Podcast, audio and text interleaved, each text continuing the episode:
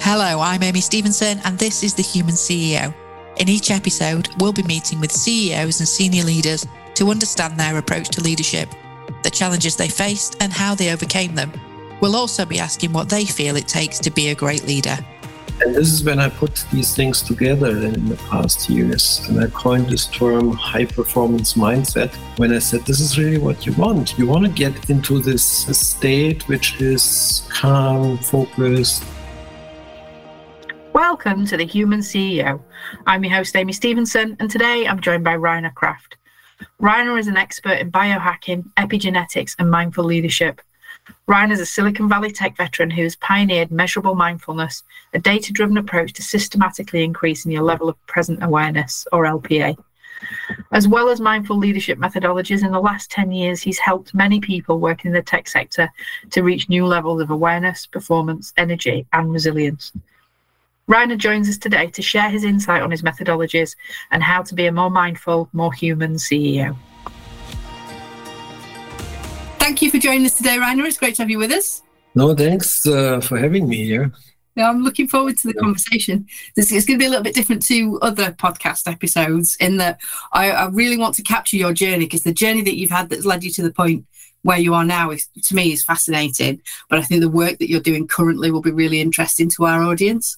So first question then, can you introduce yourself? Tell us a bit about your work at the moment, please. Yeah, sure.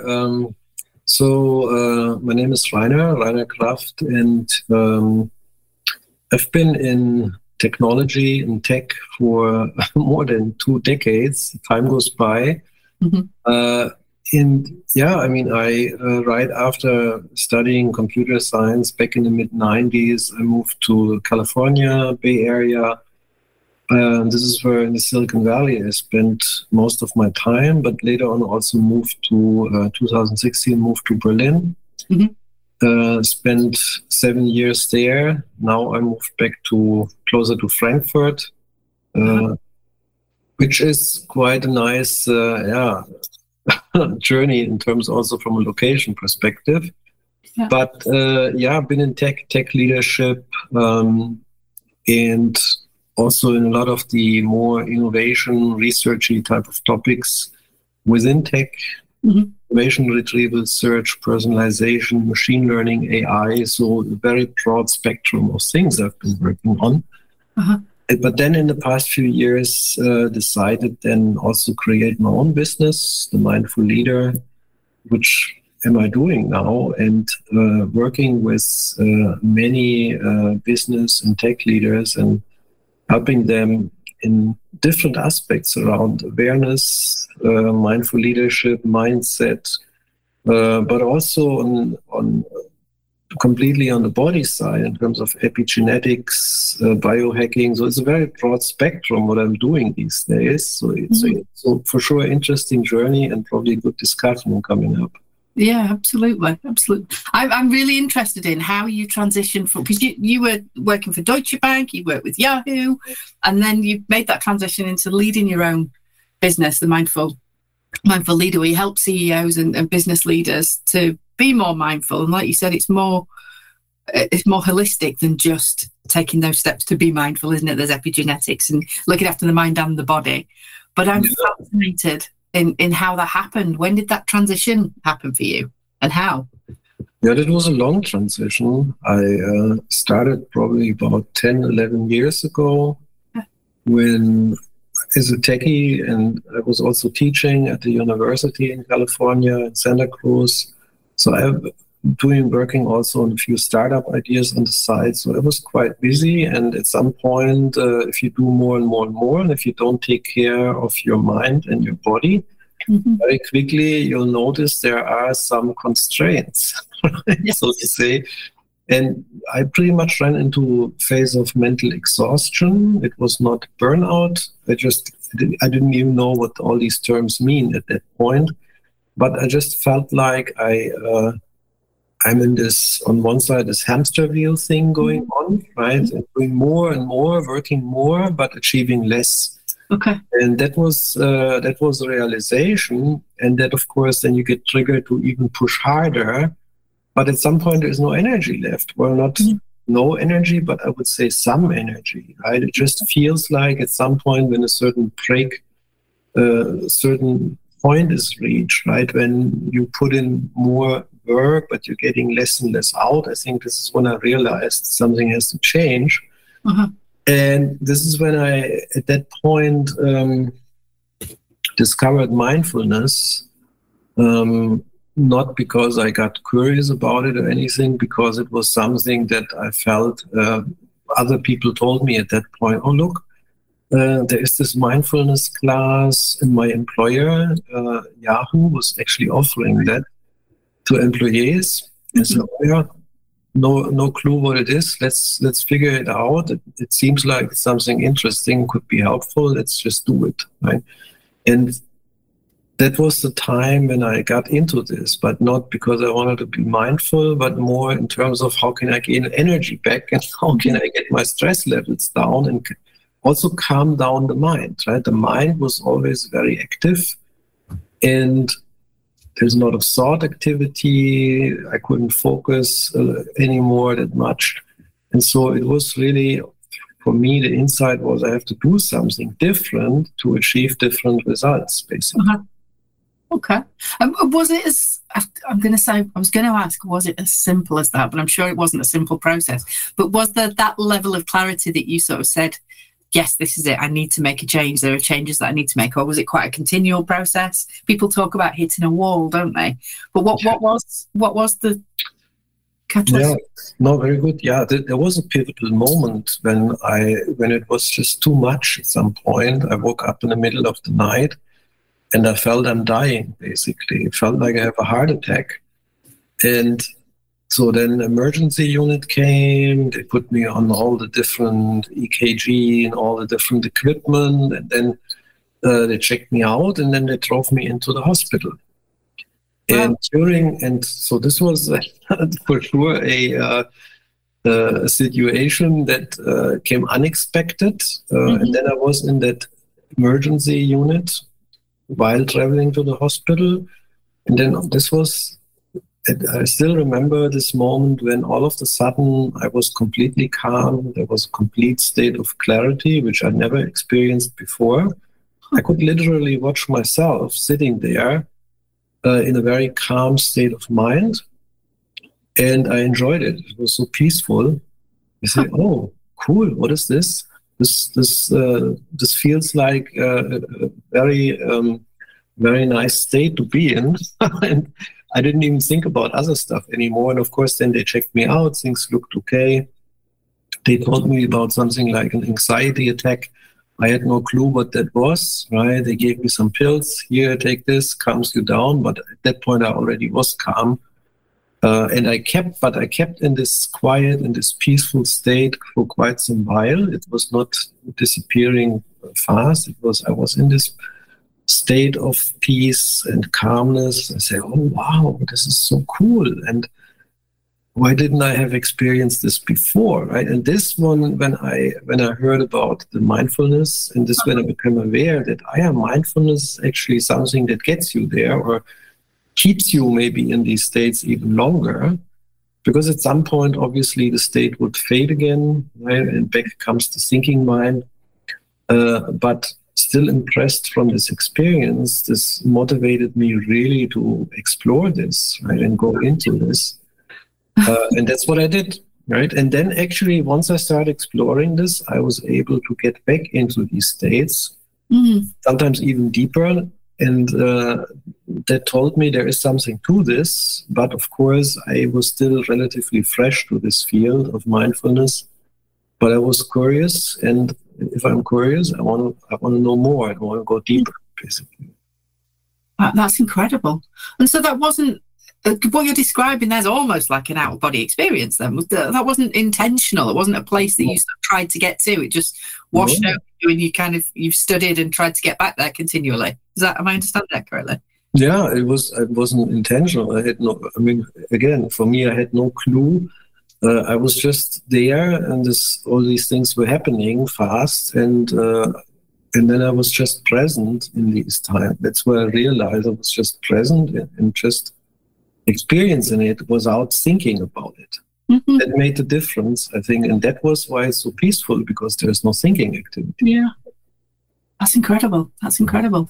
And so in terms of the leaders that you work with now in your organization, the enterprise that was sort of born out of that experience, almost you could say, what advice would you give to leaders to avoid getting to that point? So we all want to get to the point where you were in terms of the intentional calm that comes over you, but how do we avoid the emergency unit? What are the steps that people can take now? Feeling as many as possible. Yeah, exactly. That was then my intention, figuring this out. How can you? So you got yourself into this mess. Is it something that has to happen?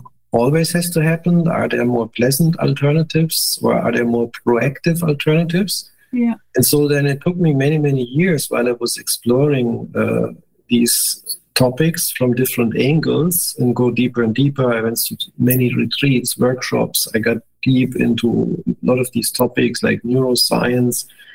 And of course, mindfulness in all kinds of flavors and variations. And so I realized that there are three pillars to this that are important. Each of them is important. The most important pillars is cultivating more awareness. Awareness is, at the end of the day, being aware, being fully present, being conscious. Mm-hmm. This was what I realized the most important thing, and this can be cultivated through mindfulness. But as a scientist, for me, this topic of mindfulness was always too fluffy, right? This is nothing you can put your hands around. So what is this mindfulness, right? How do I wanted to make more sense out of it and bringing some data to this. This is when I started exploring how can you put key performance indicators, clear numbers, and data to mindfulness. And this is what over the years morphed into what I call now measurable mindfulness. But at the end, it's just it's a tool, measurable mindfulness. It's an enabler to help you become more present. And this is the first pillar. The second pillar then is, when you think about the mind, I usually, as a computer scientist, talk about the software of the mind, sometimes the mind operating system. And then techies listening to this, they can relate to this term software or operating system, mind OS, very well, right? It's the mind, at the end of the day, runs the software. And that software is producing an output, which is your personality or your ego, right? And the software usually is buggy in my experience. It's suboptimal. It has all kind of problems in it, inefficiencies. And so it became clear that the second pillar has to be the mind. So with awareness that you cultivate in the first pillar, now you can actually start looking at the mind, inquiring, reflecting, and looking at certain things, how your mind behaves and is processing things, right? And then you can start making changes, make it more efficient, get rid of these bugs, make it more pleasant, right? And that then has, of course, a profound impact on your personality once the mind starts behaving differently. And then the third pillar at the end of the day was the body, because you can meditate as much as you want. If the body is not in a good shape, if the body is sick, right?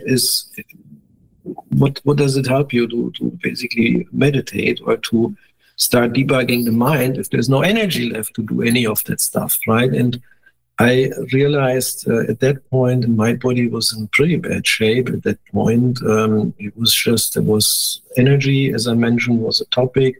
But I also realized all kinds of other stress symptoms that typically are associated with stress, like high blood pressure. That is just one, right? And when you go to the doctors, they give you some pills, some drugs, that prescription drugs that's supposed to help you. But then when you look at the side effects, a long list, sure enough, you will get some of them. This happened to me, right? And I said, well, this can't be the way of fixing your body by putting these little Band-Aids on top. That is not, as a scientist, again, this didn't make any sense. And that's why I got into the body. How is the body working? And as a computer scientist, again, it became clear to me, this is, again, a very complex system. It's the hardware. And there's all those subsystems in there, very complex, very complicated.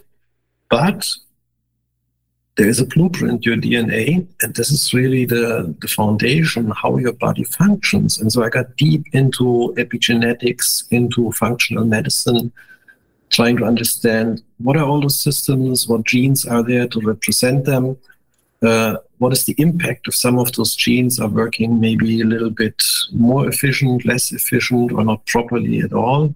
Mm-hmm. And then what are the biomarkers there where you can look at in terms of how those systems are actually behaving? Mm-hmm. And so then when I started in Berlin, this was about 7-8 years ago, when I started to work with, I got to know some functional medicine practitioners and doctors.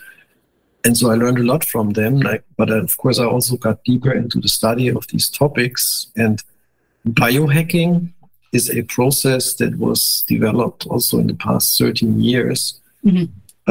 Dave Asprey is someone who really started these initiatives back, I think, in 2010. But biohacking is an agile approach. So similar like in the software industry, when you work agile week by week, you make adjustments. The topic is build, measure, learn.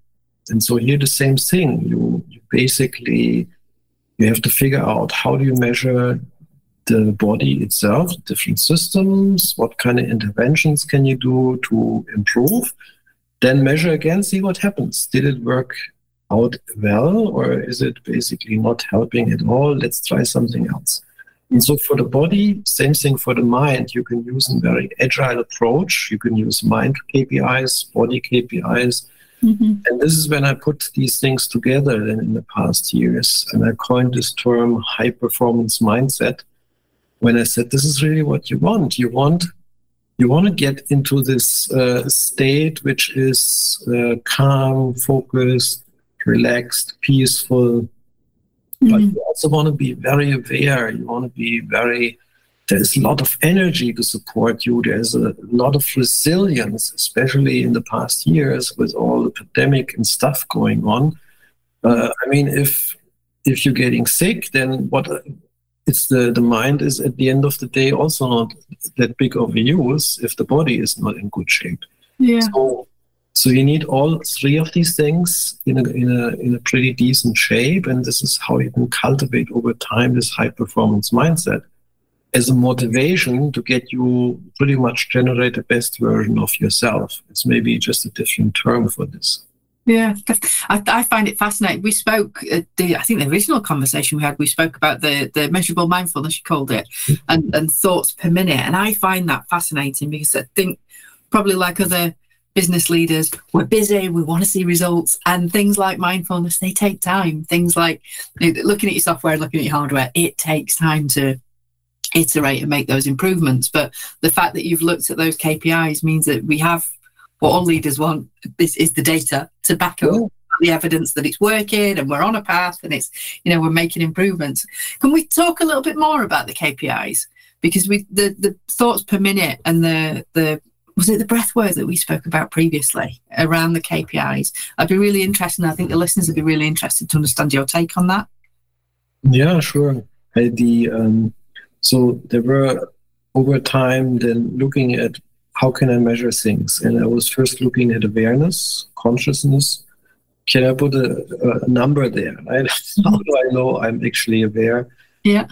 So that was inspired me to first look at this complex topic, but I figured, well, let's take a practical approach here. Let's look at how many minutes over the course of the day are you actually fully connected to the present moment, and then make this a percentage. So if you're 16 hours awake, the other 8 hours you sleep, as an example, and then from these 16 hours, let's say you are 20 minutes fully present, fully here.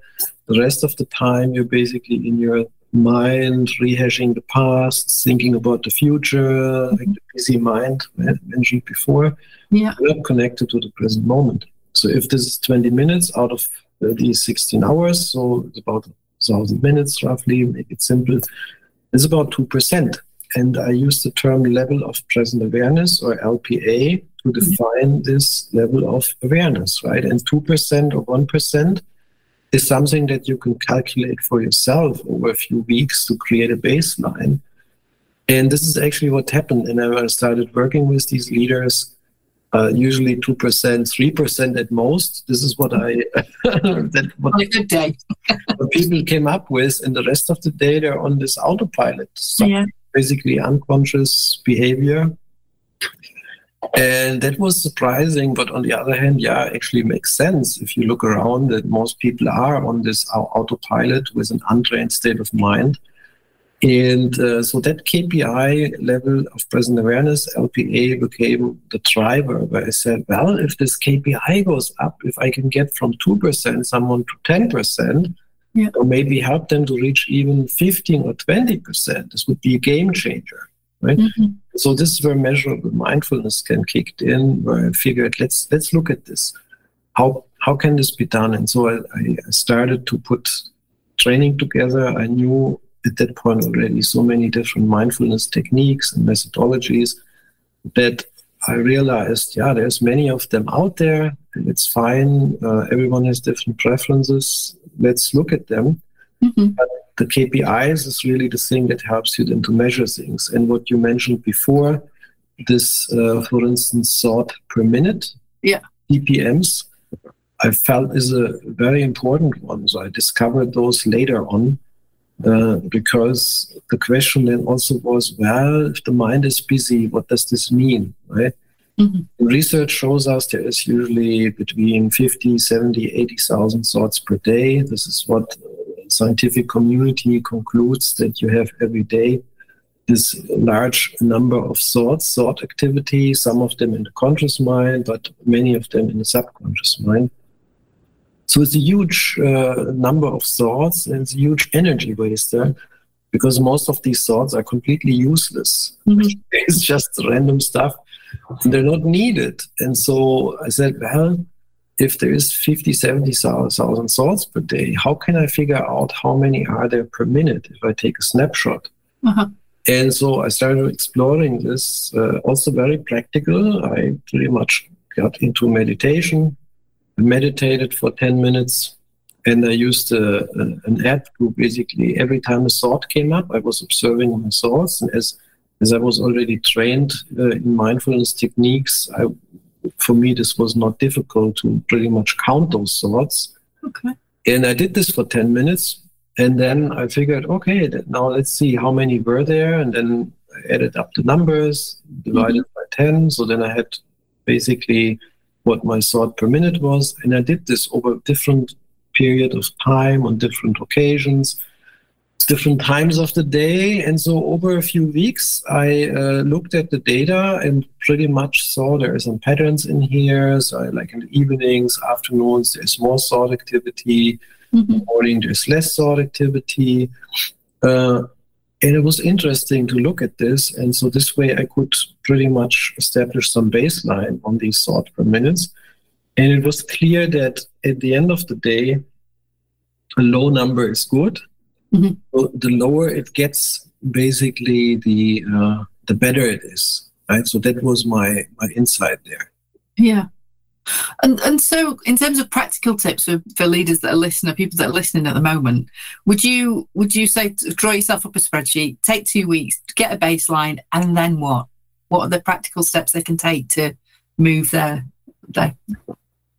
Well, I mean, the challenge is, first of all, to establish this number. So usually when I work with them, I help them to even learn how to establish a solid baseline here. It's because if you tell them sit still for 10 minutes, it won't work, right? This is not even doable.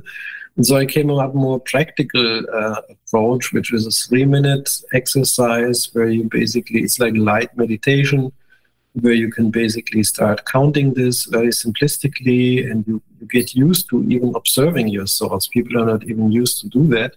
Mm-hmm. So it's little learning steps over a few weeks to learn what this is, and then they get better and better at it. That means actually that number, usually something like 10 thoughts per second is not uncommon or more. Mm. But this number, once they get better at observing this number, the number actually goes up.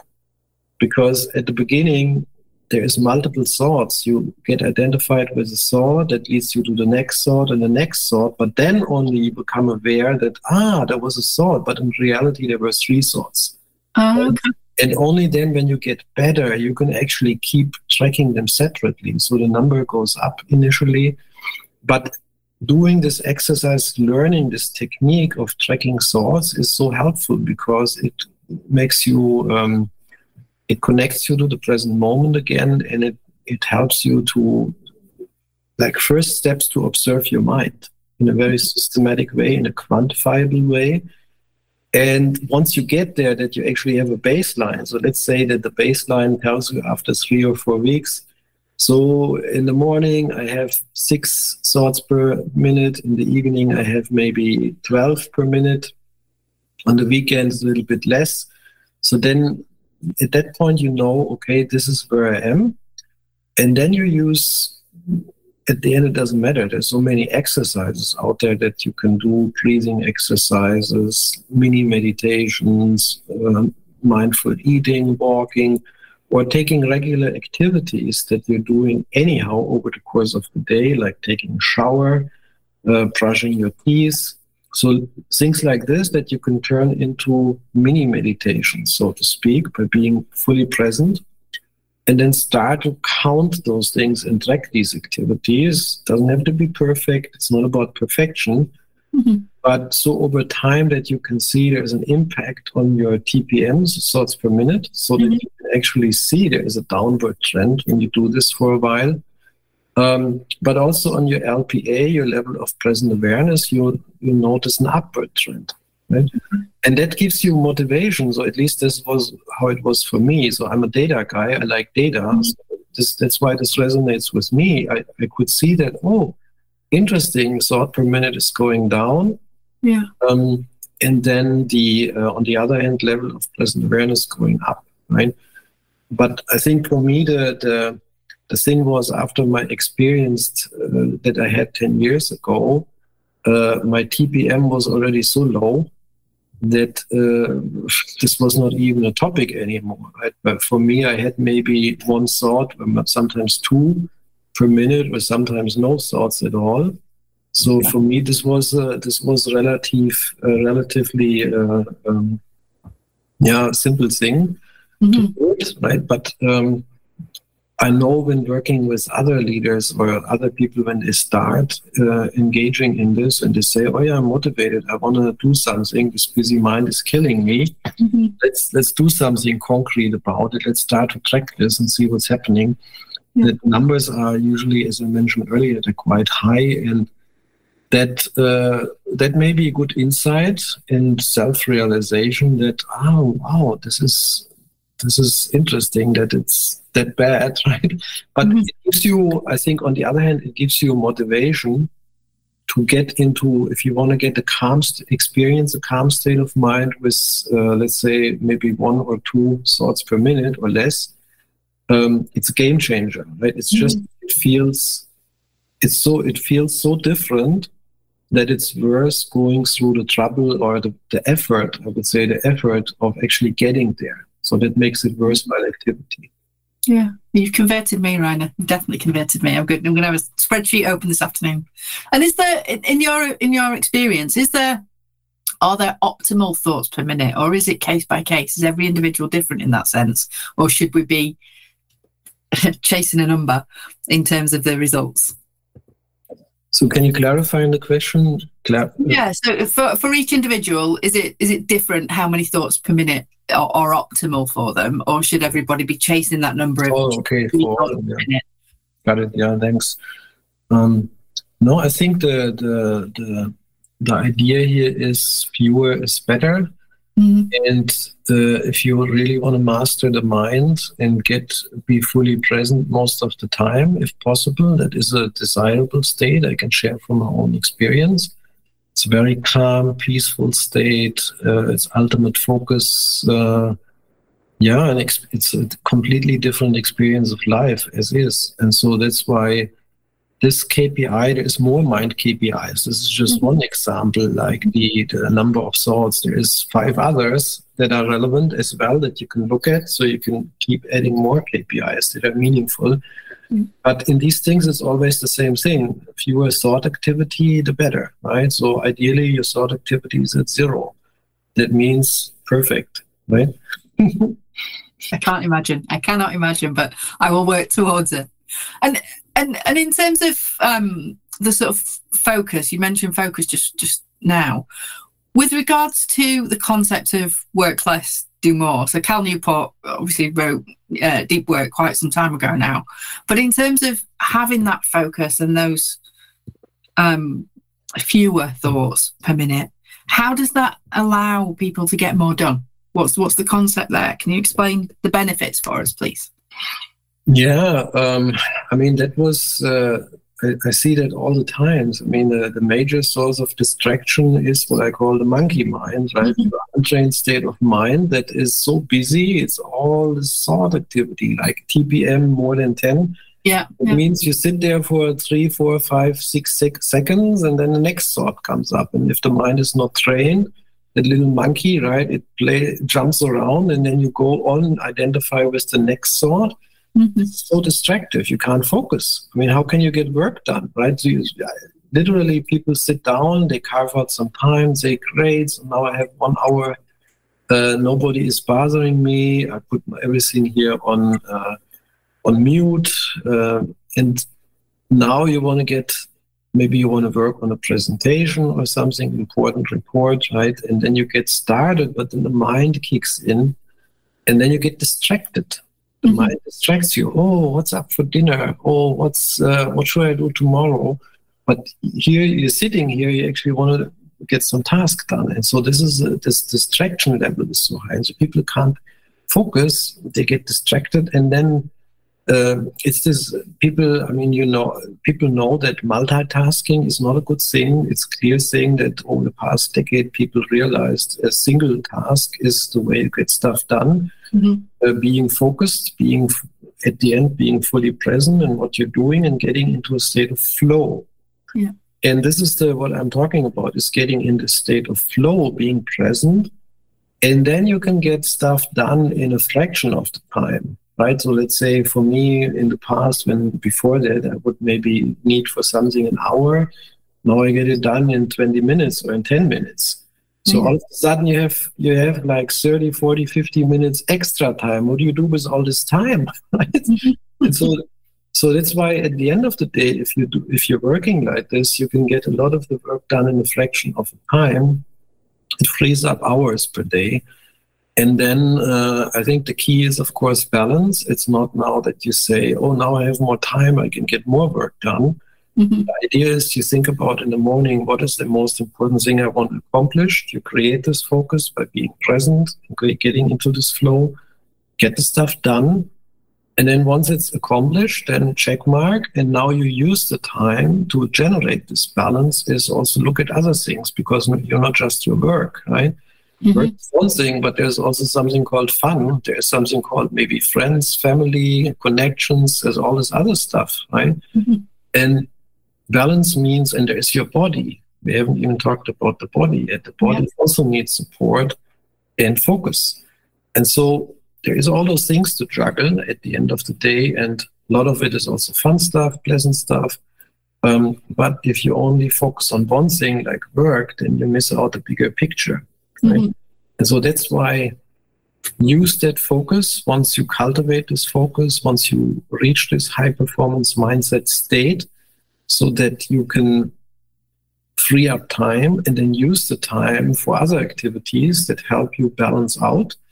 And that is my recipe. It works very well. I can get much more done compared to 10 years ago. And so when I worked like in this large company in Germany, Zalando, it's a large fashion e-commerce platform. Mm-hmm.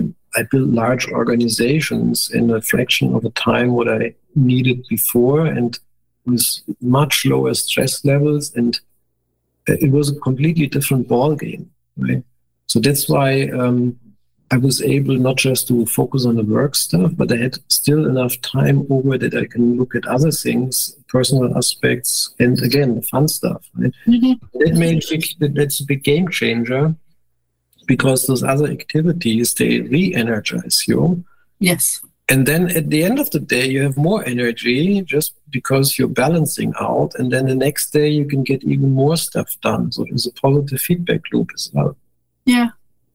And in terms of finding your flow then, was that something that came naturally? Was it a case of sort of delegating the things that didn't come easily, or was there a process that you went through to find what your flow activities are? Well, I think this goes back to a purpose, the why. Why are you here? What mm-hmm. is it that drives you? What is your inner motivation? So you have to figure that out. Again, for finding this out, you need a high level of present awareness. You mm-hmm. you have to become quiet and still and really go inside yourself, so to speak, and connect with your inner core, right? So it is, this sounds maybe a little abstract at the beginning, but I wrote a few definitely articles about it, videos that are on my blog, but the only when you know what really it is that motivates you, then you can figure out how to prioritize things, what matters most, and that you can use as guidance for all those activities that you do. Right? Mm-hmm. Should I do more of this? Should I do more of that? What is the direction here? When you make these hundreds of little decisions every day, you first need to know what really is the purpose. Mm-hmm. Other than that, it's random stuff, right? You're moving around every day. Again, this hamster wheel thing comes up, right? You're doing busy all the time, doing stuff, and you may accomplish something. But is that what really matters? What you now did, what matters most? Or is this just some random stuff that you created, some busy work, so to speak? Mm-hmm. And that's why the purpose is a key component of this, which can be, it's not necessarily discovered, but it can be defined with a higher level of present awareness. Mm-hmm. It seems there's almost a compounding effect as well. You're almost sort of laying foundations to then build upon, like a positive feedback loop. Absolutely. This is all synergetic, right? And that's why in this framework, when more awareness is there, it's easier to debug the mind, then it's easier to free up time, to balance stuff, it's easier to take care of the body. Yeah. And then the body gives you more energy, gives you more resilience, you won't get sick that much or at all, right? And then it feeds itself, right? And then with every little thing you do, you can pretty much, you get more and more into this prolonged state of flow, right? It's like the whole day seems like a complete flow from the morning to the evening. Then you wonder, oops, the day is already over. What's happening? So yeah. We've all had days like that, but I think often they're more accidental than intentional, aren't they? But yeah, and doing this intentionally, right? Being in this flow by deciding, so I want to be in this flow state. Mm-hmm. But this is what the mind says. The reality is, at the end, you're just being present. Yes. You're being fully there, and then the rest happens. Yeah. Reiner, I find this fascinating. Thank you for sharing it with us. If people want to learn more, how can they find you, and how can they find your work? Yeah, I think my blog, TheMindfulLeader.net, is a great source. There is lots of articles. There is also a link to my YouTube channel, my Instagram. So usually Instagram, where I share a lot of little pieces of practical things that can be done, and videos. I talk about these topics in depth, and I also do like monthly meetups, people interested in that stuff. It's usually a good chance to connect also like-minded people in this area who also work on themselves, leadership growth, personal growth, but who are open for these ideas of more awareness, updating the mind and the body. Mm-hmm. And then there are synergies that can be discovered. But yeah, I think the mindfulleader.net is a good starting point. Fantastic. Thank you. And you mentioned last time we spoke there's a book on the horizon as well.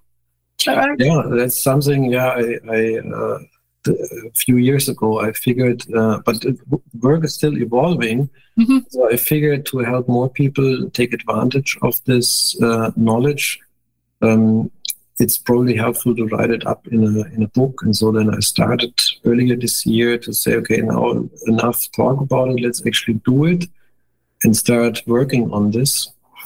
Yeah. But of course, it's still evolving because mm-hmm.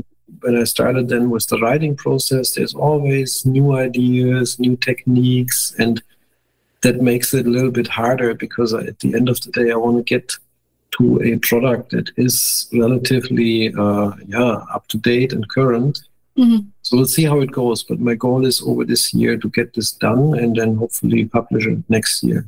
Fantastic. Fantastic. Well, sign me up for a copy. I'll be there. Sure. Thanks. Yeah.